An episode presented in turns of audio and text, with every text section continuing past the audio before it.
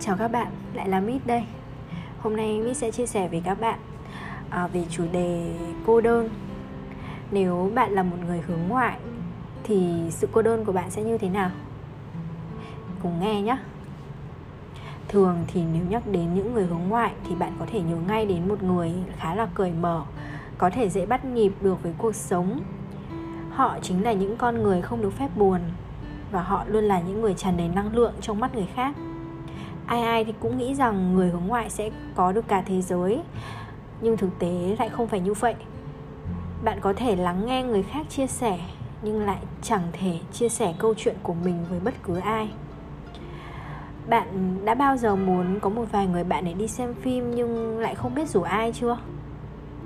Ở công ty thì hàng ngày gặp và cười nói với mọi người đấy, nhưng vừa về đến nhà lại là một cảm giác thực sự trống rỗng thực ra cô đơn là lúc bên cạnh bạn có rất nhiều người, nhưng không thể chia sẻ cùng ai về cảm xúc, suy nghĩ hay quan điểm của chính bạn.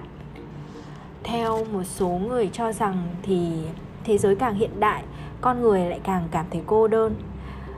Nguyên nhân là do áp lực của cuộc sống, của vật chất, nhu cầu thể hiện bản thân. Thực sự câu chuyện cô đơn này có thể đến với bất cứ ai và mang lại những tác hại mà có thể bạn sẽ không thể ngò được tới. Đối với bạn thì cô đơn như thế nào? Hãy cùng chia sẻ với mít nhé. Và đây là một chủ đề sẽ đi theo khá là nhiều phần, nên là hy vọng mà mọi người sẽ theo từng phần một nhé. Cảm ơn các bạn.